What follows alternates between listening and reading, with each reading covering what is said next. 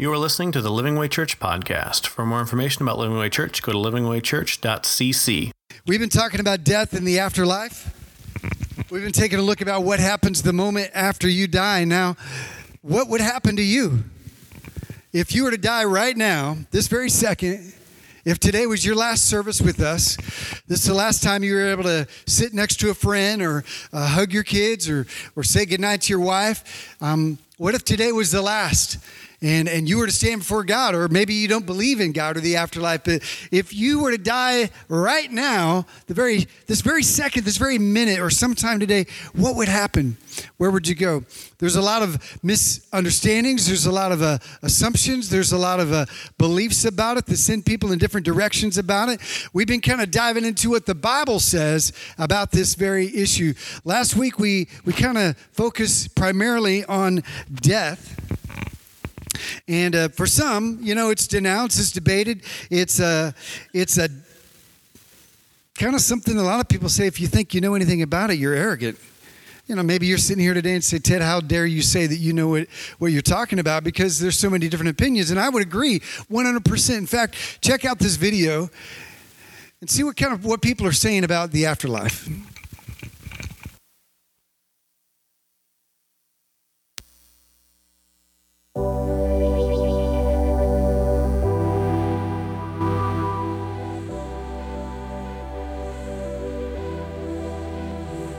When you die, you die. There's no more life in the body.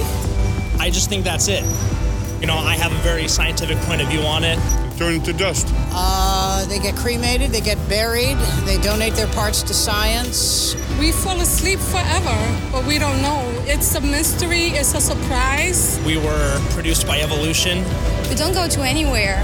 I think it's like before we were born, you know? Heaven is for those who uh, repent and uh, feel like they atone for their sins and then they go up to heaven. I believe that we go into like the sky, like as clouds or stars. I think if you're a good person um, and you're an honest person, I think that you probably will go to heaven, right? I'm not saying it doesn't exist. I'm saying I don't know. And I think that people who talk about it with certainty don't know. I think it's nice to believe in that because it makes you feel hopeful. I believe heaven is a place that we'll be going after uh, after we die.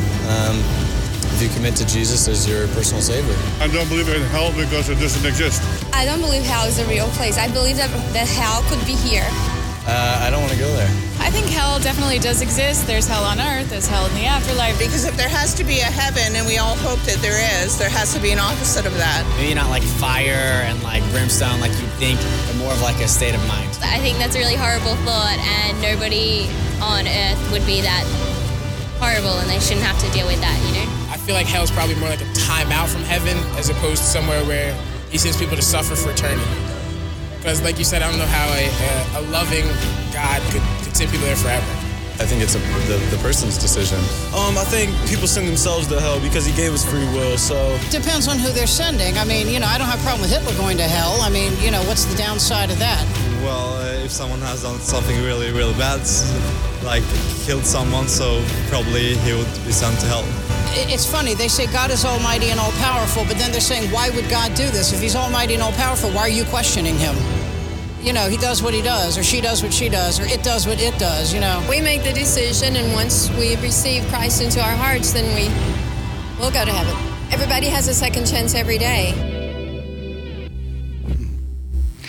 See, here's the reality. This is what you believe about the afterlife determines how you live this life. And what you believe about the afterlife determines where you will live the next life. And so this matters a lot. A lot of people, they don't want to talk about it, they don't want to think about it, they don't want to focus on it. In fact, depending on what you believe about the afterlife, what kind of determine the kind of things that you do in this life. For example, if you think that everybody goes to heaven, then you might, you know, not really weigh heavy on the choices that you make because, hey, it'll all work out at the end. We're all going to go to heaven, um, except for really bad people, and then you hope they don't go to heaven. But you might think, or maybe you think that heaven, uh, you get there by works, by being a good person. As long as you outweigh your, your good uh, more than the bad, then you're going to try to tally up a score with God, and you're going to spend your whole life trying to make sure and keep a tally of, of your good and your bad actions. Or maybe you believe in reincarnation. You're, you're kind of keeping a record of karma and you want to make sure that you have more karma, the uh, good karma than bad karma because you don't want to come back as someone poor. You'd rather come back as a millionaire or come not back as an animal, but something uh, of at least better than you are. So you work, you know, and if you mess it up, well, at least you got eternity to fix it if you believe in reincarnation. If you're an atheist, you might not even believe in the afterlife at all. And you, you might strive to be a good person and try to be a good person, but the choices that you make don't have as much weight and value on them because you don't really believe that your choices have eternal consequences or values. Now, if you're pagan, you might worship weird, uh, uh, I'm sorry for saying that, uh, you might worship spirits that just kind of cause you to, to kind of connect with the, you might think that you die and go into a spirit realm of nothingness, like a Hindu, where you're just kind of one with the, with, with the, you know, peace, and, and it's more of a presence and a feeling. The point is, what you believe about it determines how you live this life, and what you believe about it determines where you live in the next life. So, I want to go over three D's today. And uh, the first one is one that we talked about last week, so I'm just going to touch on it quickly. And the first D is death. There's so many misconceptions about what we're going to talk about today, and so many misconceptions about death. But we know this death is certain. Uh, there's, there's one thing you don't know where if you're going to get that job, if you're going to ever attain to that house, that car, that career, if you're going to be single your whole life. You don't know, but there's one thing for certain we're all going to die. Every one of you here, it might even be today. Some of you, this might be your last day. Perhaps God brought you here to this moment right now for this, for this message for this challenge because today is your last day. It's probably the most painful fact of life. The verse that we really focused in on last week was Hebrews chapter 9, verse 27. It says, Just as we are, or people are destined to die once, everybody say once. That one verse denounces reincarnation and also denounces the idea that you can come back and haunt somebody or a house or hang out with your family in, in, in the house or in a, some kind of location. And we don't, we don't get to hang out. In fact, the Bible says that ghosts are demons impersonating people because we are destined to die once.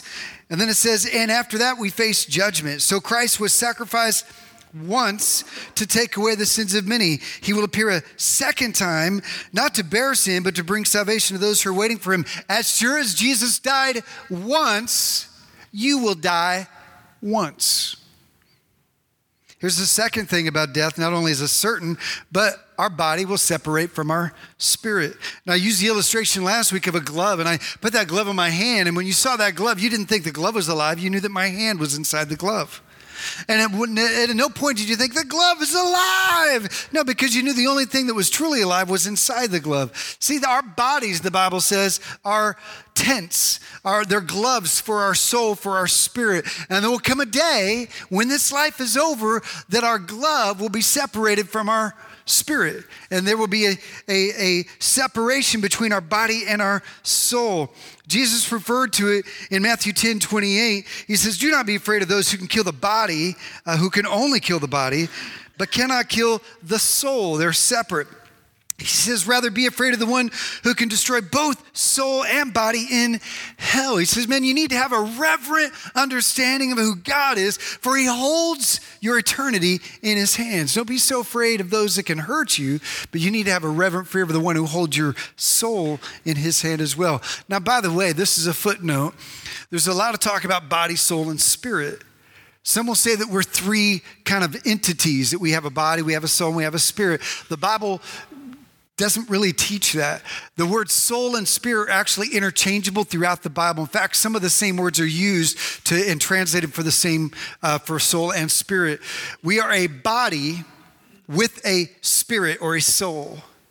We, we're not as God is triune, people say, well, so are we, body, soul, and spirit. That, that they have nothing in common other than that we are created in his image to know and to bear his glory and to reflect his love and to care for one another. We have the same attributes of, of compassion, love, and desire to know each other. Uh, the, the, other animals, the animals do not have. But we are not a triune being. We are a body and we are a soul. And one day we will separate from this body. This glove of ours will go back to the dust, and our soul will remain when it is referred as something different, it's usually referring to our emotions or our will, not a, separate entity. So there's death. The second D is this the divide. We're going to talk about the great divide. There is a division that happens. Now, I've got this, this wood post to help me illustrate this that there is a, a division that is to take place that is mentioned in the Bible. Uh, your body and soul will separate one day, but when it does, there's another division that will happen. Hebrews 9 27 says, Just as man is destined, or people are destined to die once, everybody say once after that, they face judgment. We die once and we face judgment. What happens there? I want you to write this down. At this division, we will all face judgment. If you are a Christian, you will face judgment. If you are not a Christian, you will face judgment. We will all face judgment. For some of you, that judgment will be a good judgment. And for some, it will not be a good judgment. Paul says this to the church in Rome in chapter 14, verse 10. He says, For we will all, everybody say all, we will all stand before God's judgment seat. The word there is bema seat. Maybe you've heard of that word before. The bema seat of God. That's the word there in Romans. Second Corinthians, uh, Paul says it again to the church in Corinth in chapter 5, verse 10. He says, For we must all, everybody say all we must all appear before the judgment seat or bema of Christ, for each one may receive what is due him or her for the things done while in the body, whether good or bad. Jesus echoes this in Matthew 25. There will be a day when we will all face judgment. Now, the Bible refers to, to three judgments, and, and uh, I'm going to explain what they are because maybe you've heard different uh, versions of this, and this is one of those non essential things that we don't have to agree on. But there is a judgment, that is an essential. The Bible describes uh, three types of judgments. One's known as the judgments of the goat and the sheep. And those are mostly found in the parables of Jesus, where there's a separating of, of uh, those to the right, those to the left, the goats and the sheep. And then there's what's known as the judgment seat or the bema seat of Christ. And this is a judgment for Christians only, where we will be judged and held accountable for the lives that we lived unto Christ. That's the Bema seat. If you're a Christian, you think you just got your hall pass to heaven and that you're good and you're set, you will have to give an account for the life that you lived in the name of Christ as well. So you will give an account for that. This is not a salvation judgment. This is a judgment based upon how you served and honored God faithful in this life and will uh, well, I'm not going to give it away because I'm going to talk about that next week. Next week's all about the kingdom of heaven, and you're going to we're going to talk more about this bema seat. And then there is what's known as the judgment at the great white throne. And the great white throne judgment is actually a judgment for believers and non believers. And it's only found in the book of Revelation. So let's read it. In fact, this part, if you're able to stand, I would love for you to stand while we read this part because there's a, a part of this that really it comes alive when you, you read it standing up. Revelation 20 verse 11 says this then i saw a great white throne and him who is seated on it. We know this by earlier passages that one throne has the lamb of god sitting upon it jesus christ it says, The earth and the heavens fled from his presence, and there was no place for them. You can't hide from Jesus. And I saw the dead, great and small, great in stature or small in stature is what it means, standing before the throne. You're all standing right now. You'll have a day where you will stand before the throne of God. You will stand before Jesus. This is the great white throne judgment. And they were standing, great and small, and books were opened and another book was opened, which is the book of life. And the dead were judged according to what they had done as recorded in the books. Now, someone say, is it literal book? Is there like, like, is it really gonna open up? Actually, the translation there is not book, by the way. The translation there is scroll, but it's translated as book because their scrolls were our books. But is it a literal book? Is there like a library of heaven with billions and billions and billions of scrolls and books? And they're going to go, What's your name? Martinez. Uh, a, B, C, D. Hold on a second. And you're uh, uh, Dante. You're Ezekiel Dante. I think you're the only one we have. Um, you know, yes, I see you right. You're in the book. You're good to go. You have a reservation. Um, is it a literal book? Well, I don't know. It could be symbolic, but we know this for a fact a record is kept. Your name is accounted for, and your actions are on record. This is the idea here. It's not, don't focus on a literal book, you know, with, oh, the book of life, you know, this reservation book. It means that a record is kept, your name is on account, and there's nothing about your life that cannot be hidden as you stand before God. Verse 13 the sea gave up the dead that were in it. That means that those that were lost to sea, that nobody knows where their bodies are at, they're going to be there. And death and Hades gave up the dead that were in them. We're actually going to talk about that in a minute. That's the place of the dead. And each person was judged according to what they had done. That's our actions. Then death and Hades were thrown into the lake of fire. The lake of fire is the second death. Anyone whose name was not found written in the book of life, that's salvation, was thrown also into the lake of fire. How do you get into that book? You know, there's no guest list plus one. You know, there's not like, yeah, she's with me. You know, the only person who can say that is Jesus himself. Are you with him? There, there's not a reservation that's set in, in somebody else's name and you're the plus one. How do you get your name in that book? You can be seated. There will come a day where you will stand. You will stand and you will give an account I believe that these three types of judgments, personally, I believe that they all three refer to the same final judgment, which is to come, with all different outcomes. But regardless of whether you believe it's one, two, or three judgments, we can't lose sight of this. All of us, all of us will stand before Christ and give an account for our life. Second thing I want you to know about this great division is that we will all have a final eternal destination. We talked about this last week. God created us eternal beings.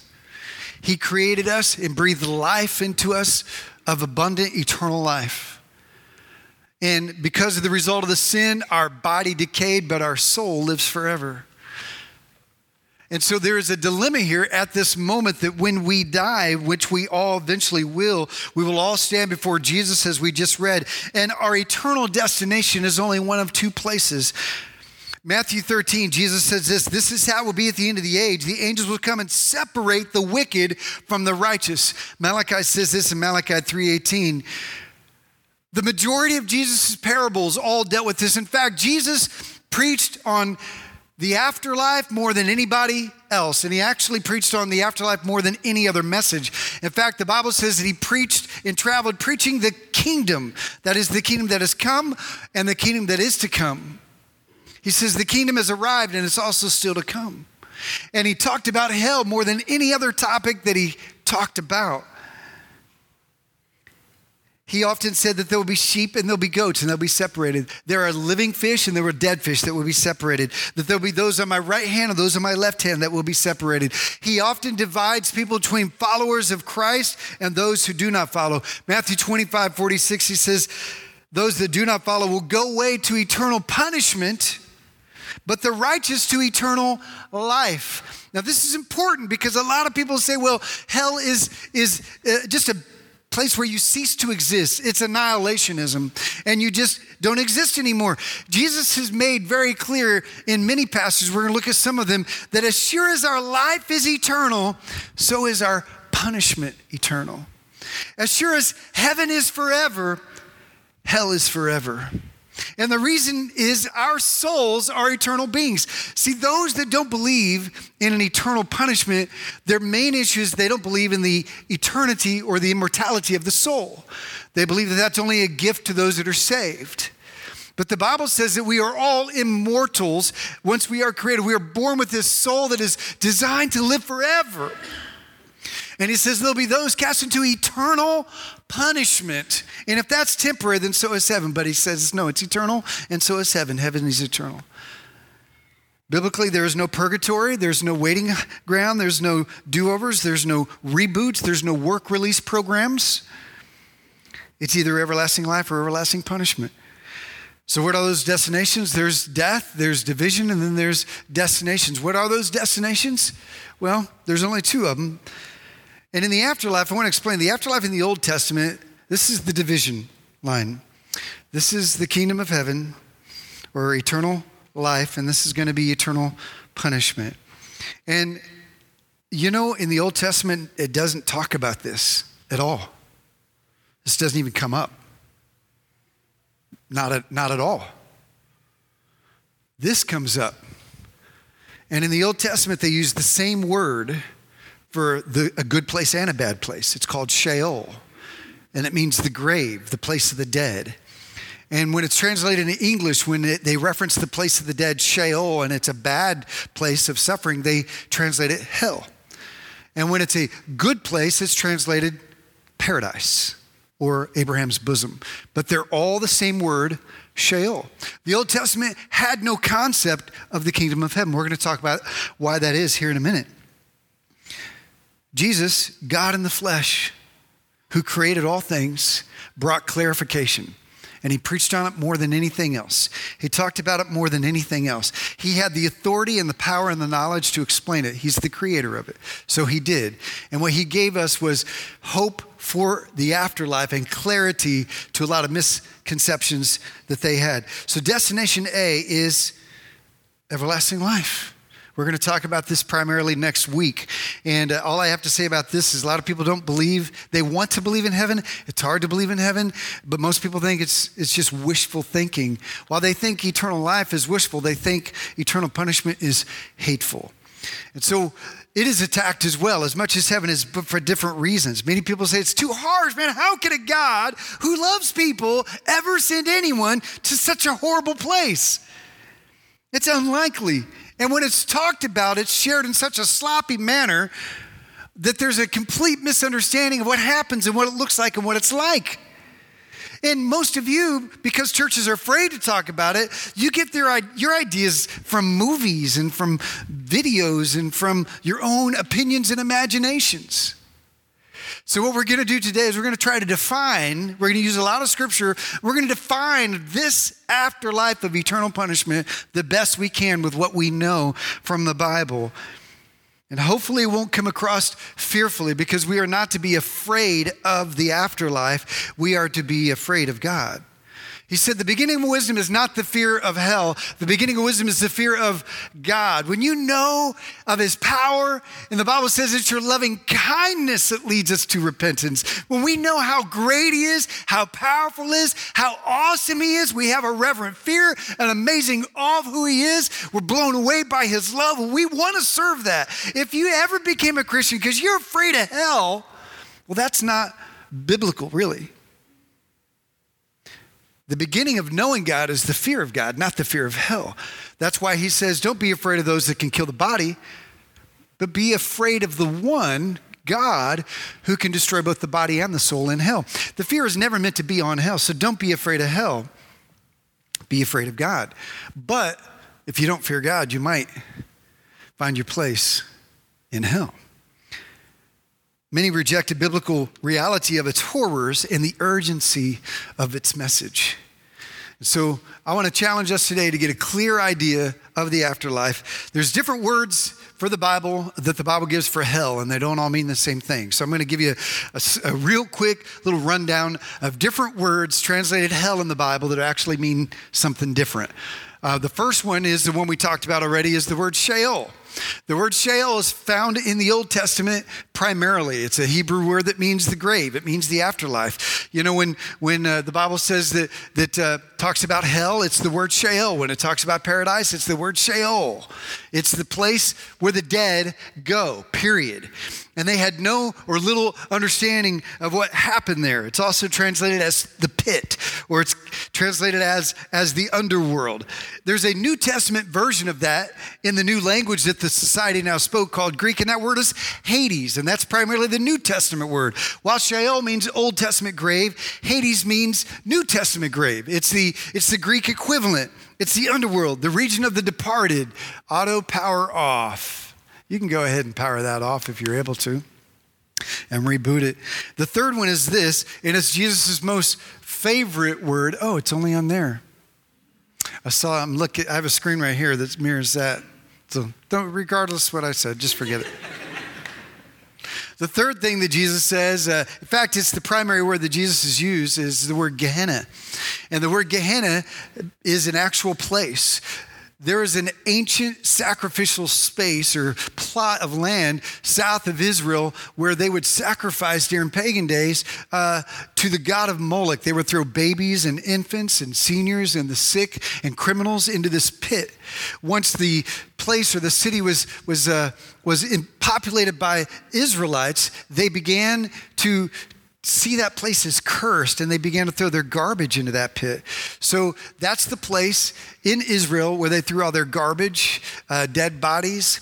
Uh, rotten food, um, just it was a wasteland. I want you to imagine for just a second, Gehenna in real life was a place of maggots and worms, burning flesh, uh, the most repulsive odor that you could imagine. That was Gehenna, and Jesus often referred to the afterlife as a place like Gehenna the garbage dump of the city. Well, there's a garbage, a cosmic garbage dump.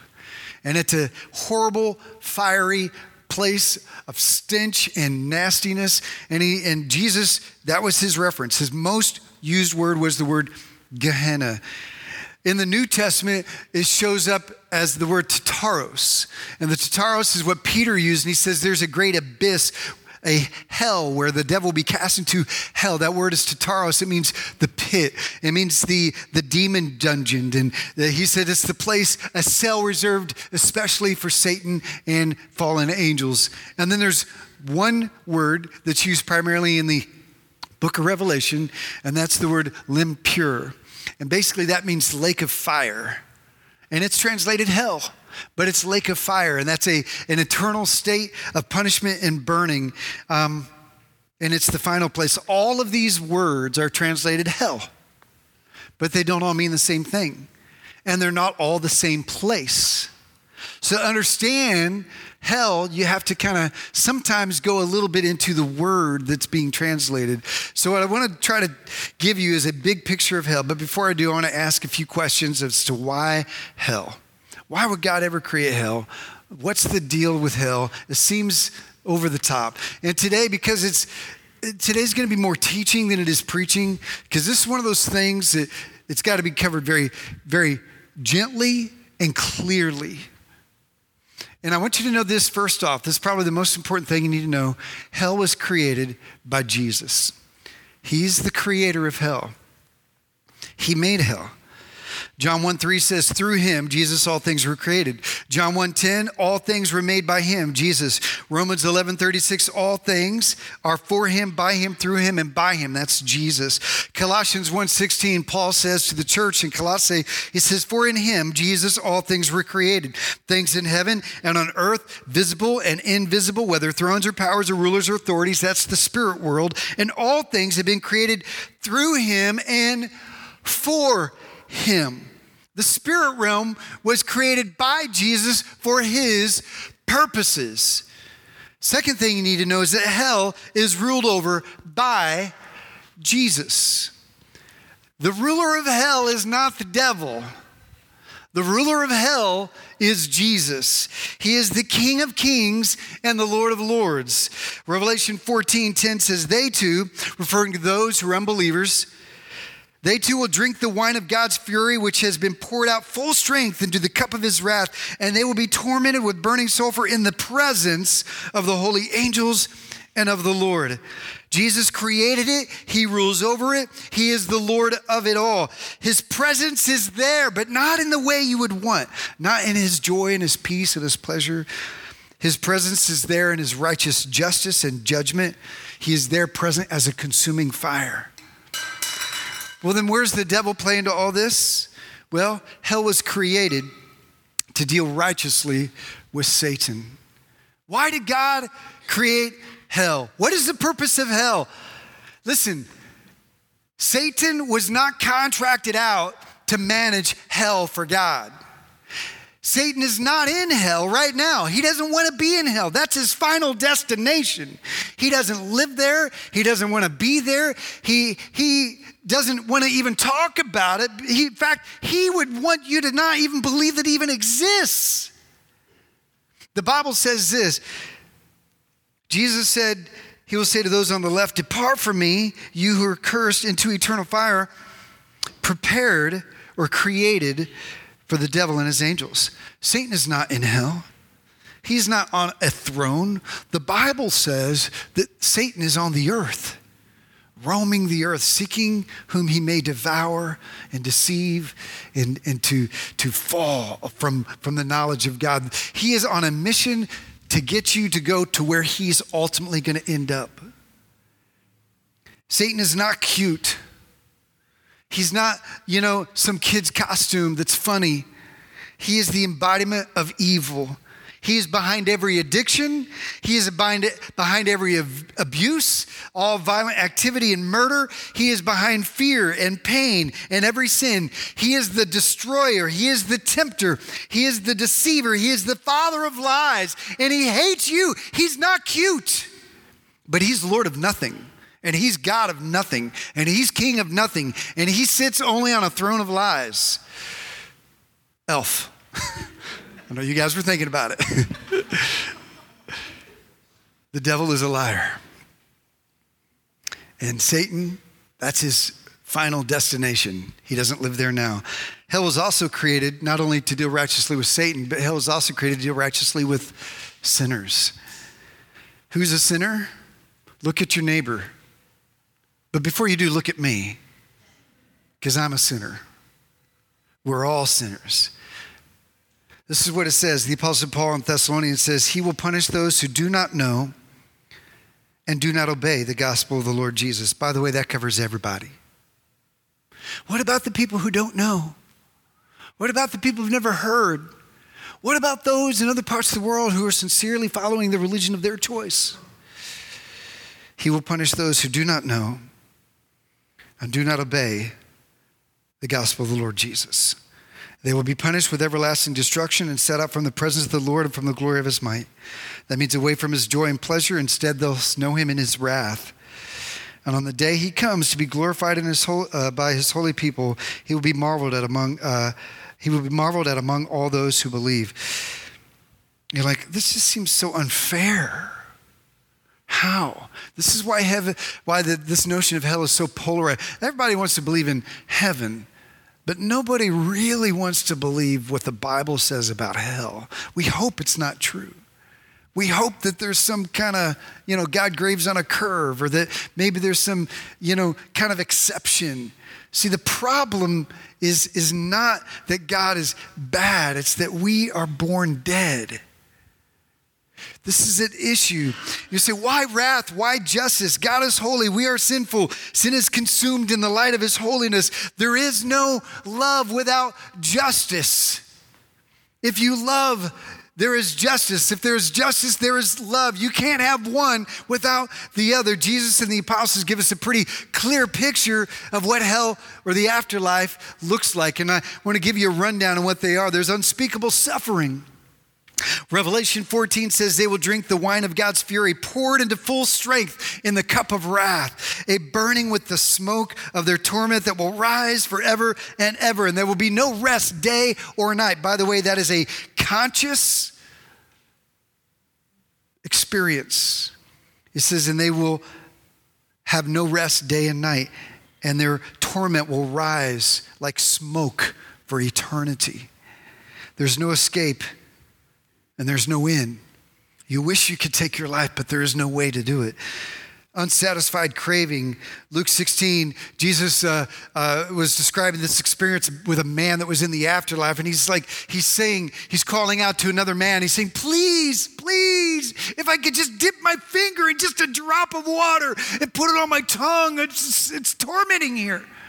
It's so, uh, my, it's so hot, just a, just a drop. He's in agony in this fire, and there is unsatisfied cravings. In Mark uh, 943 by the way there's extra uh, verses in your notes. Unquenchable fire says where the worm never dies and the fire is never quenched. In revelation 20 where they're tormented forever and ever. Unknowable presence that's the number four. It's an eternal separation from ones you love eternally alone. In that passage in, in luke 13 this man sees his loved ones, but they cannot see him, and he has no access to anybody. No one can talk to him, and he can't talk to anybody. It's this is constant awareness of loneliness that never ever leaves. And the last one is it is unending. It is forever. it's an eternal fixed destination. Revelation uh, 19 and 20 says that there are those that will be cast into the lake of fire, tormented day and night forever and ever. That's the Bible. Again, we're reading this. I don't like any of this. I don't like the way any of this, I don't like any of it. Well, according to these verses, it's darkness, wailing, sadness, torment, everlasting pain, forever alone, and no way to get out. And some of you are like, well, that all just sounds really dumb. Worms, come on.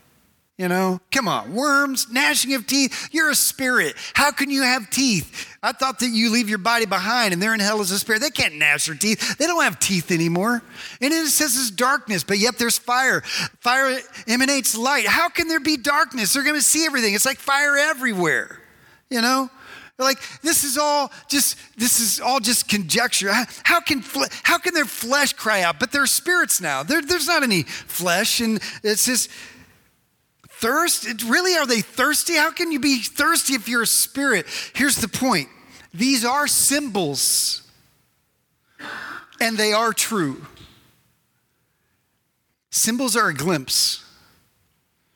And because they're only symbols, hell is actually a thousand times worse than what these symbols are able to convey. They are symbols, but they're literally true. Now, what I want to try to do is take the next few minutes, the finals, and give you an, an overall arc of the afterlife from Genesis to Revelation to the future. And I call it the big picture of the afterlife. And I'm going to need some volunteers. So I'm going to, uh, when I ask for volunteers, I'm first service I had them all, you all sit on the front row. I'm just going to ask whoever come up. I think that would be more interesting. So here's the first thing. There's an Old Testament perspective of the afterlife, and it's this. If you want to go to that first slide, is that everybody goes to Sheol. That's it. You die, everybody goes here. But the Bible says there's a part of Sheol where there's blessing and a part of Sheol where there's suffering. And so the part of blessing called bosom Abraham, uh, Abraham's bosom, or the bosom of Abraham, is also referred to as a place of paradise. For example, Moses was in paradise. Elijah was in paradise. Job was in paradise. Uh, you know, Ezekiel, Nehemiah, Adam, take your pick. And you know what's not mentioned in the Old Testament is the kingdom of heaven. And you know why? No one could go there. There was no way to get there and there's no message about it. Everybody went to Sheol. And in this place of Sheol, that's where you just sat. Hopefully in paradise, not in suffering. So, what I need is I need two volunteers to come up uh, right here for me. Uh, two volunteers. Any two? Thank you, Tiny. Need another? All right, John, you can come up. Elijah, I'll use you in a minute. All right, if you want to come up here. All right, judgment, Sheol. Judgment, Sheol. All right, see where you guys stand. All right, um, beside each other. All right, you pick suffering and you pick paradise. All right, all right. So this is the afterlife. All right, when David said that he looks forward to seeing his, his baby that died in the afterlife and to hold him and, and be with his family, he was in he was in paradise. All right. And this is, this is the afterlife in the Old Testament. That's all there was. There was no kingdom of heaven. And by the way, even the early followers of, of during Jesus' time of, of God's word debated on this. You ever heard of a Pharisee and a Sadducee? They debated on the afterlife. Pharisees believed in the afterlife, and the Sadducees did not believe in the afterlife. And if you get them confused, there's an easy way to remember that. The Sadducees did not believe in the afterlife, and that's why they were so sad, you see? I was think that's cool. Anyhow, it only works in English. yeah, try that at a, at a, at a bilingual service. Um, so most people are still debating that very same thing today as the Sadducees and, and, Pharisees. And then there is a New Testament concept, and this is what happens in the New Testament. Jesus, who is God in the flesh, one God of all eternity, he makes himself known and he comes to earth and he dies on a cross for our sin. He pays the price of our sin and suffering upon himself. He's buried, and where does he go? He goes to Sheol. Now, he doesn't go to the suffering side of Sheol. The Bible says he goes to paradise in Sheol. He didn't go to hell and duke it out with the devil. And sneak into his office and steal the keys of death, hell, and the grave. Because remember, the devil's not in hell, he's on the earth, seeking whom he may devour. This is the holding ground. And the Bible says that he told the man on the, on the cross next to him, the thief on the cross who called out to God, who called out to Jesus for mercy, he said, Truly, this day I'll see you in paradise. Jesus died, he went to paradise. Go to that next slide. Okay? So he goes here, and the Bible says he preached the good news. The Messiah you've been praying for, that Messiah you've been preaching about, the one that you've been prophesying about and writing about your whole life, that's me. Right on. Hey, Moses, remember, remember that voice you heard at the burning bush? That was me. Moses be like, I thought I recognized your voice. right? He's like, yeah. The Bible says that he went there. Where does it say that? We'll look at Ephesians 4 8. It says, when he, that is why it says, when he ascended on high, he took many captives. Meaning, ascended when he uh, rose again from the dead and, uh, and made the ascension, that he took many captives from Sheol. All right? So here's what he did. At the resurrection, here, come with me. You're going with me now. All right? So they now make their place in the kingdom of heaven, while those who are suffering still stay. He says, and he gave gifts to his people. That means he gave gifts of the Holy Spirit to the remnant or to those redeemed on the earth. And he says, and what does he ascended mean except that he also descended to the lower earthly regions? Basically, that's figuratively means the grave, uh, literally Sheol. After the resurrection, he took the people of paradise to the kingdom, the lost remained. And then it says, He who descended is the very one who ascended higher than all of the heavens. Says that means ascended not only the resurrection and the ascension, but to the king of all. He is the ruler of all in order to fill the whole universe. So he rescued those in paradise. First Peter, it says this in uh, 318. Peter, the disciple, says, For Christ also suffered once for sins, the righteous, Jesus, for the unrighteous, us, to bring you to God. He was put to death in the body, but made alive in the spirit. That means his spirit never died, but his spirit was alive and a life giving spirit. After he was made alive, that means after he died, his spirit was alive. It says, he went and made proclamation to the imprisoned spirits. It's a very obscure verse. But basically, it hints at this idea that he went with that other passage and what he said to the men on the cross. He went to paradise and proclaimed good news, and he set those captives free. And he rose with them. The cross was payment. It was the propitiation or the wrath satisfier of God.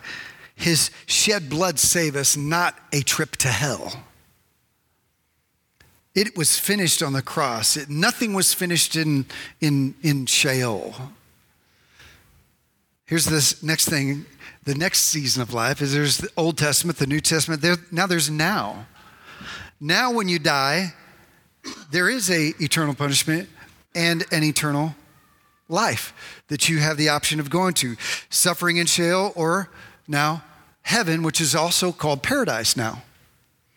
So I need three more volunteers who will come up and, meet me right here at the stage. Just three volunteers. So when you die, you are judged. I'm not your judge, but I will pretend to be one today. Uh, and you will either go to eternal life or eternal punishment. So, Cherie, enter now into the joy of the Lord.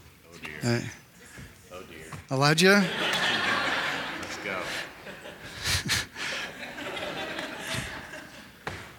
And I need one more volunteer. Where do you think you'll end up? I need one more person. This is not prophetic, by the way. This is not. I need one more volunteer. All right. You have been judged and you have been found wanting. All right. All right. When you die in Christ, the Bible says now to be absent from the body is to be present with the Lord. And it is appointed for man to die once and then judgment.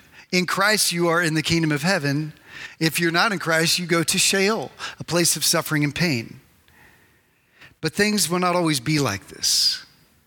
Because the Bible says he will come again, and there's going to be yet another change in this position. This is where we are now. If you believe in the cross of Jesus Christ, you will be welcomed into the kingdom of heaven. If you do not believe in the cross of Jesus Christ, those who do not know and those who uh, disobey the gospel of the Lord, those that, that covers everybody, it says that in Thessalonians, and you will find your place in eternal punishment. But this is what it says in Revelation 20, verse 14 that there's a lake of fire and a new earth and a new heaven to that will happen. So Revelation 20:14 says, Then death and Hades were thrown into the lake of fire. And the lake of fire is the second death. See, this is first death. See, you died, boom, this is first death. All right? And it says, uh, and then all of this, Hades, Sheol, the grave, that place of suffering and death, it will be thrown into the lake of fire. And this is the second death. Verse 15 anyone whose name was not found written in the book of life was also thrown into the lake of fire. That means if you're alive at the, at the last judgment, if you die at the return of Christ, or you come and you're still alive when Christ returns, then that is your final place as well. See, if you're born twice, born life, born again, you die once. But if you are only born once, deny Christ, then you will die twice. So I'm going to ask you guys to just jump off the stage for me. That's the lake of fire. All right. So now this is the final eternal destination is the lake of fire. Thank you guys. I'm you're released from from hell. and you guys are free to go as well. All right. Let's give it up for our volunteers. They did great. In Revelation chapter 2, Jesus starts off this letter to, uh, to the seven churches with John. In verse 11, he says, Whoever has ears, let them hear what the Spirit says to the churches. The one who is victorious, that means the one who lives unto Christ, will not be hurt at all by the second death. So the question is, who goes to hell? And the answer is everyone without Jesus. Let that sink in for a second. Everyone without Jesus. Well, that doesn't seem fair. Seems like God is like some kind of cosmic torture machine. Let's see what Jesus said about it. In John chapter 3, a Pharisee came to him at night named Nicodemus. Nicodemus was drawn by this message of Jesus and he wanted to know what it was what it, what it took to become right with God and to enter the kingdom of heaven. This is what Jesus said in John 3 3. He says, re- He replied to Nicodemus, said, Very truly I tell you, said, This is a fact. This is the truth. You see, in the Old Testament, when God spoke, they would say, Thus says the Lord. Whenever Jesus spoke, he says, Verily I tell you, because he's God. He says, Verily I tell you the truth. No one can see the kingdom of God unless they are born again. In verse 5, he says the same thing. Jesus answered, Verily, uh, very truly, I'm telling you, no one can enter the kingdom of God unless they are born of water. That's a physical birth. And then born of the Spirit. That's a spiritual birth, born again. This is why I preach. This is why I encourage you, as if you are a Christian, to be a missionary, to be a minister at your school, at your work, in your neighborhood, because you are the agent, the ambassador, the one who stands in the gap to preach this hope and life message that you must be born again. But some people, ah, hell, that just seems so intense. How could a loving God send anyone to hell? That's right. That's a really good question. How could a loving God send anyone to hell? You see, the issue is, is that it, it is your sin that guarantees your seat we are born dead. That is the problem. That's why God can't wink at sin. Uh, you tried. Get in here, you knucklehead. You know, you're good old boy. You know, you're from the South. You didn't know what it meant to be racist. Come here, you. You know, God doesn't wink at sin because we are dead in sin. We're born sinners. And the problem is you. You are the problem. We've all sinned and fallen short. All of us have missed the mark. We're born dead in our sin. That's what we talked about last week. That's why we die at all. You know, there's no area in life where sincerity makes a bad choice right. You know, if you went in for a surgery and, and they took out something, an organ that they weren't supposed to take out, and the doctor's like, man, I totally thought that that was the right one. I'm so sorry you're going to die, but I'm really sorry. You know, if you're on an airplane and the pilot lands and says, Welcome to Dallas, and you walk out and you're in Chicago, he's like, Oh man, I I for sure, I thought that that last right was Dallas. I thought I was in Dallas, and now you're stuck in in Chicago. Welcome to hell.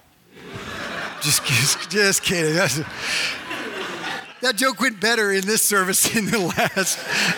it was like, thought I was going to get stoned. Like,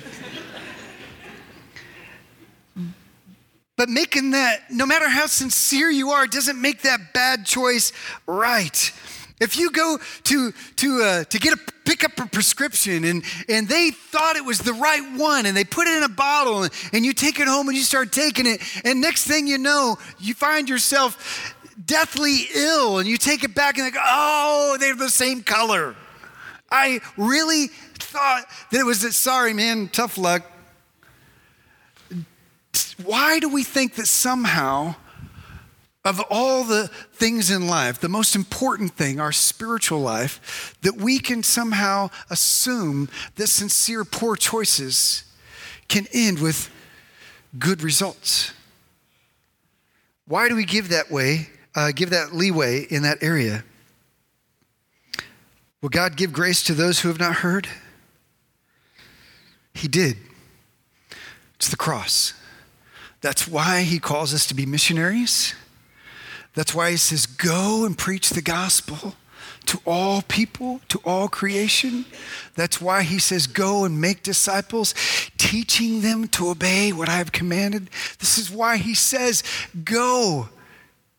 If it was just like, eh, you know what, they're a good person, they try, they're sincere, you know, then come on, you know, then, then why, then what did Jesus die for? Why did he die if everybody got a free ride, anyways?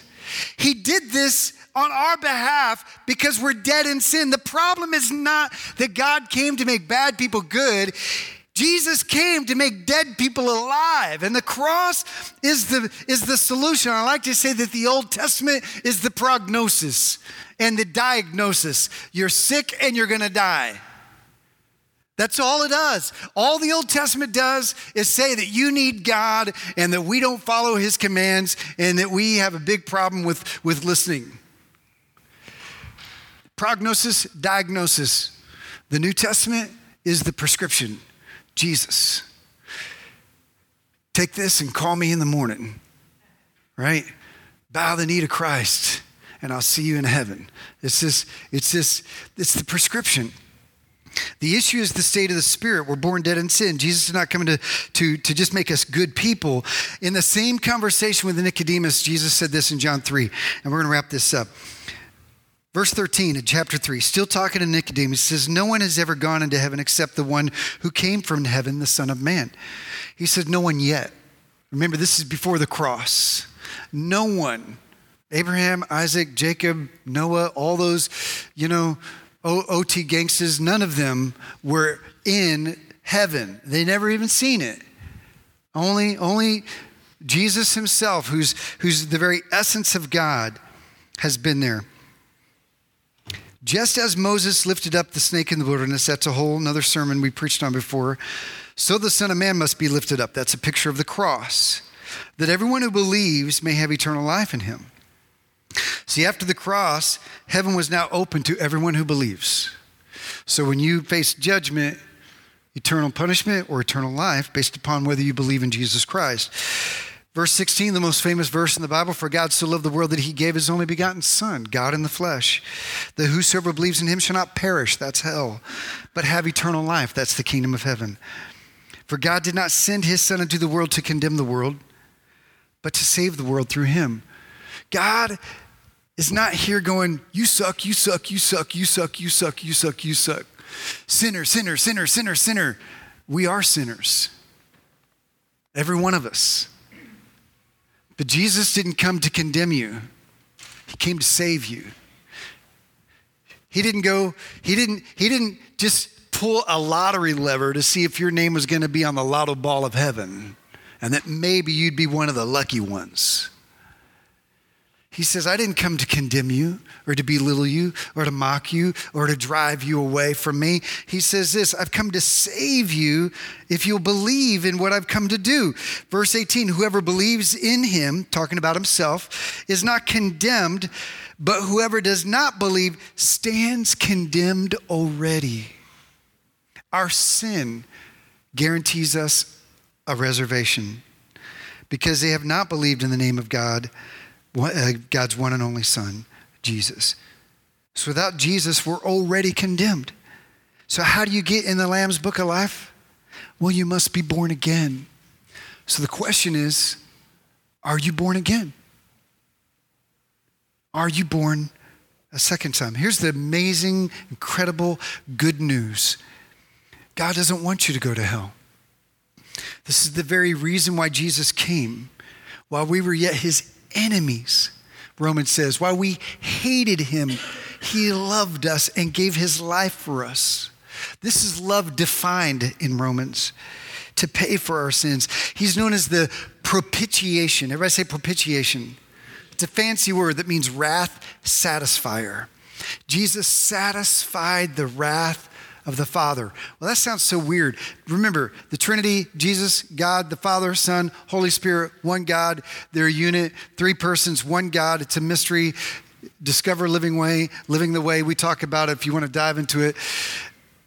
Jesus is not God's Bubba. He's not God's, you know, offspring. People like, how could a loving father give his own son? That's morbid. Listen, God the Father became flesh. That is Jesus the Son.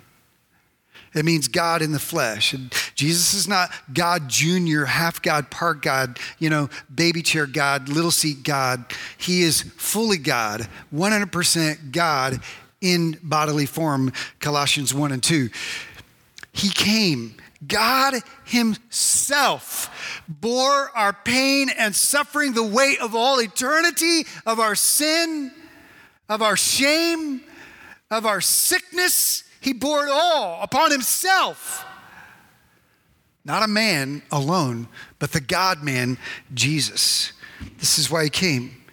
Sadly, the majority of people will not get this. I'm going to end with this verse right here. This is probably one of the scariest verses, I think, in the Bible. And this is one of those eye opening verses that if you have friends and loved ones and family that you love, this is one of those verses that you just pray to God that it's a different outcome for you. And this is this Jesus said this. He said, Matthew 7 13, enter through the narrow gate. For wide is the gate and broad is the road that leads to destruction, and many enter through it. But small is the gate and narrow is the road that leads to life, and only a few find it. I pray, God, let my family be part of the few, you know? Let my kids, let my, my daughters be in that few, you know? God, I want to be in the few. I give my life and pledge to live my life for you, saved by His grace alone. And I tell you, if I were the devil, I would try everything I could to convince you that hell is make believe and that it's imagined and don't take it seriously, that it's fabled, and you can just do whatever you want and you're going to be fine.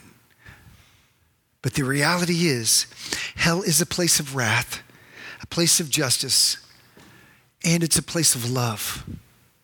You're like, how is hell a place of love? Because hell screams, look to the cross.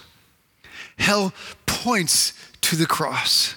Hell is a sign saying, the cross, the cross, the cross.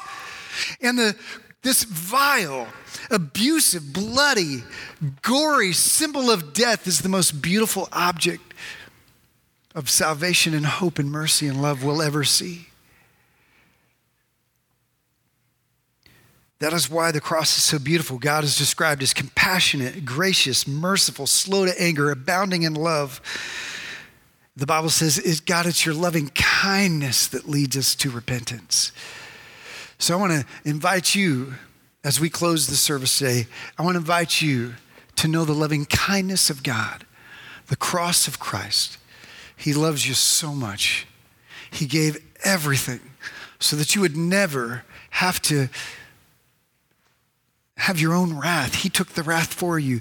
You'll either pay the consequences of your life or you'll look to Him who paid the sacrifice for our sin.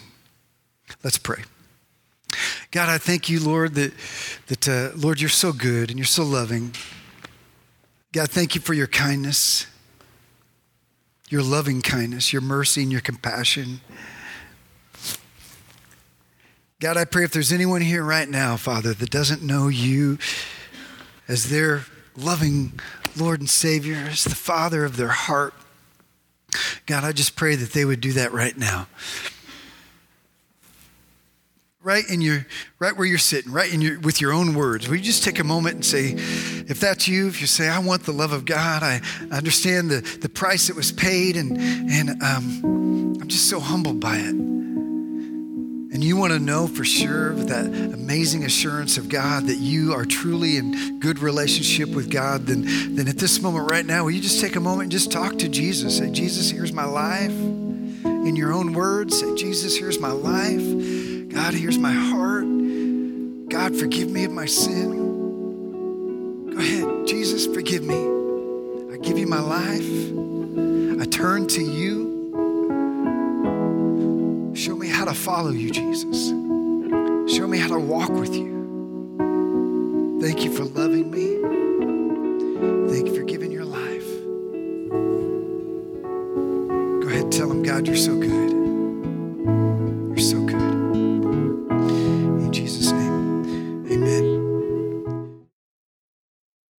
Thank you for listening to the Living Way Church podcast. If you enjoyed this message, we hope you come visit us in Garland, Texas. For directions and more information about the church, go to www.livingwaychurch.cc.